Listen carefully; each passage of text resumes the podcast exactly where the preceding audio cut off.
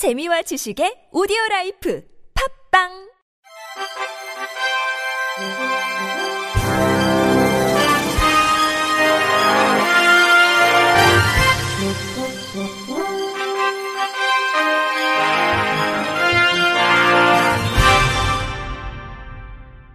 청취자 여러분 안녕하십니까. 8월 넷째 주 주간 KBIC 뉴스입니다. 활동 지원 제도가 종합조사 도입 후 시각장애 특성에 맞는 지표 가중치가 약 50% 감소해 급여량이 부족하고 특성 반영이 되지 않아 전반적으로 욕구를 담지 못한다라는 목소리가 현장에서 다시금 터져 나왔습니다. 국민의힘 김예지 의원이 주최하고 시각장애인 권리보장연대가 주관한 시각장애인의 필요를 반영한 장애인 활동지원 서비스 제도 개선 정책 토론회가 지난 23일 온라인으로 개최됐습니다.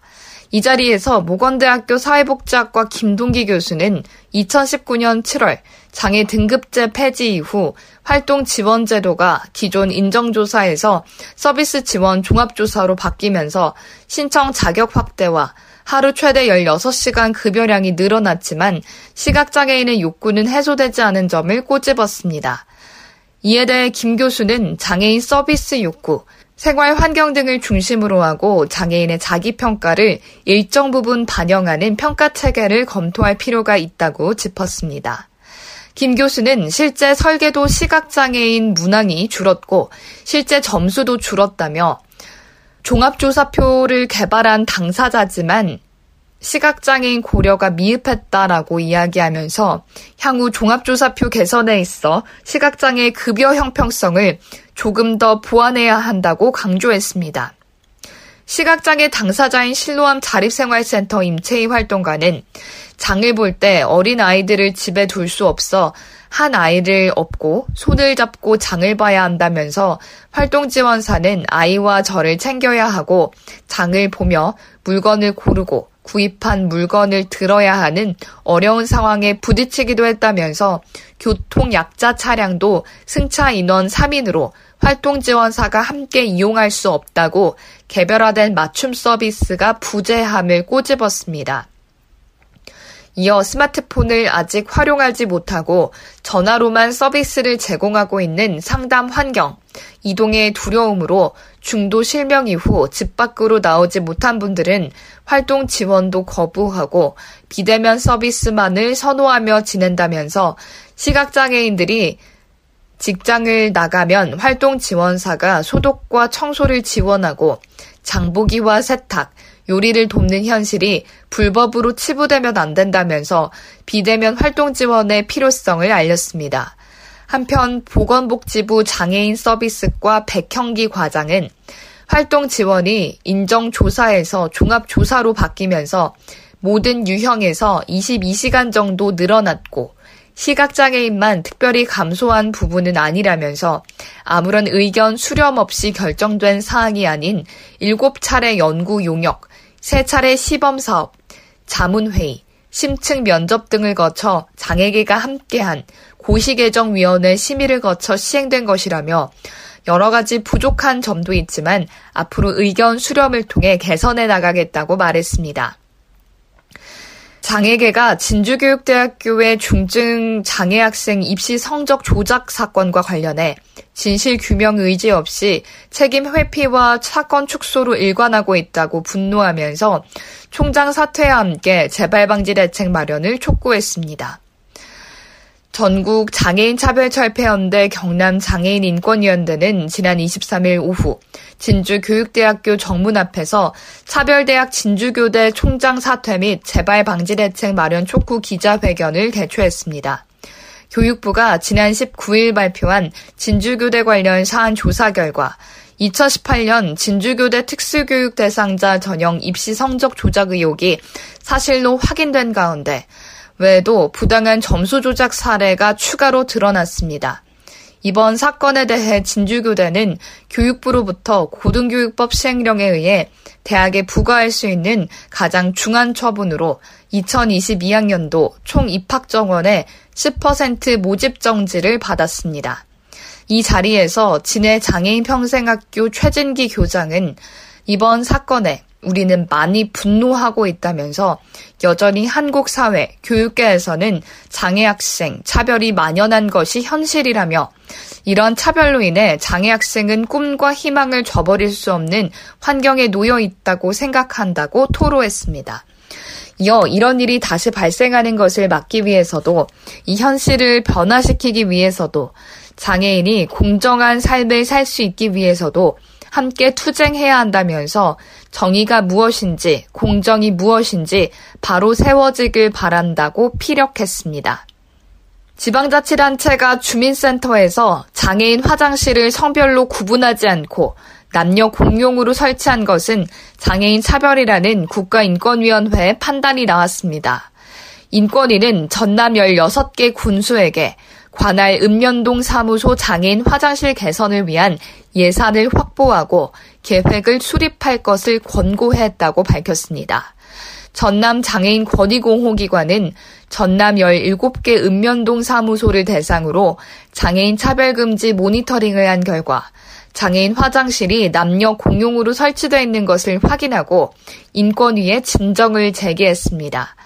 인권위 조사 결과 17개군 읍면동 사무소 건물은 대부분 1980년대에서 1990년대 준공됐으며 휠체어를 타거나 접근하기 어렵거나 문이 잠겨 있어 이용할 수 없는 화장실도 추가로 확인됐습니다. 진정이 제기된 지자체들은 건물이 노후화됐다며 추가적으로 개선해 나가겠다라는 입장을 밝혔습니다. 인권위는 비장애인용 화장실은 남녀가 구분해 설치되고 있는 게 통상적인 데다가 남녀는 공용 화장실을 사용하지 않고 남녀 공용으로 사용할 경우 이용자들이 수치심을 느낀다라는 점 등을 예상할 수 있다며 진정단체 주장을 받아들였습니다. 피해자가 장애인인 성폭력 사건이 최근 3년간 하루 평균 2.2건꼴로 발생한 것으로 집계됐습니다. 국회 보건복지위원회 소속 이용호 의원이 경찰청으로부터 제출받은 최근 3년간 장애인 성범죄 발생 현황 자료에 따르면 장애인을 대상으로 한 성폭력 사건은 2017년 785건, 2018년 843건, 2019년 804건으로 3년간 2,432건에 달했습니다.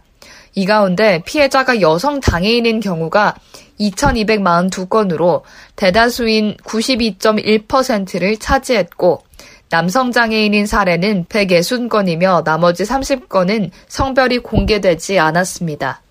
이용호 의원은 장애인 성폭력 사건을 다뤄 큰 파문을 준 영화 도가니가 사회적 제도적 개선 노력으로 이어진 10년이 지난 지금에도 장애인 성범죄는 하루 두 건씩 발생하고 있다고 지적했습니다. 이어 사회적 약자인 장애인을 상대로 한 성범죄 가해자는 의무적으로 신상 정보를 공개하는 등 사회적 불이익과 도덕적 수치심을 강제하는 강력한 제도 개선이 필요하다고 강조했습니다. 한국장애인 고용공단은 발달장애인 스스로 검사 문항을 읽고 응답할 수 있도록 쉬운 말과 그림을 사용한 읽기 쉬운 고용 준비 태도 검사를 개발했습니다. 읽기 쉬운 고용 준비 태도 검사는 취업과 직업 유지에 필요한 자기 관리, 사회관계, 정서 영역에서 개인의 특징을 알아보는 검사로 총 28문항입니다. 검사의 완성도를 높이기 위해 실제 검사를 사용하게 될 발달장애인이 직접 낱말, 문장, 그림 상징의 적정성 등을 검증했습니다. 이 검사는 쉬운 글과 그림 사용 검사지 2종으로 개발돼 발달장애인이 자신에게 적합한 방식의 검사지를 선택할 수 있습니다. 검사를 통해 고용 준비 태도 중 중점 지원이 필요한 사항이 확인되면 중증 장애인 지원 고용, 근로지원인 취업, 취업 후 적응 지도와 같은 고용 서비스가 적합하게 지원됩니다. 경기도 소방재난본부가 청각장애인을 대상으로 한 소방 서비스를 강화하고자 손말이음센터와 3자 영상통화 연결 시스템을 구축했습니다. 그동안 청각장애인들은 119로 전화를 걸면 문자를 이용한 재신고 안내를 통해 문자 메시지로 신고가 가능했으나 긴박한 순간에 문자 전달력 한계로 자세한 현장 상황 파악에 어려움이 따르는 등 불편함을 겪어왔습니다.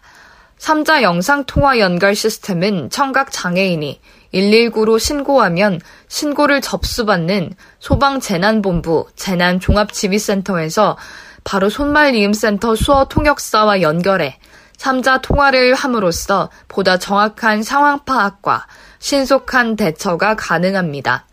경기 소방본부는 이와 함께 상황 근무자들이 청각장애인과 기초적인 수어 대화가 가능하도록 이달 말 개정 발간하는 119 상황 가이드라인의 필수 119 수어 언어 10문장을 직접 선별 반영할 계획입니다.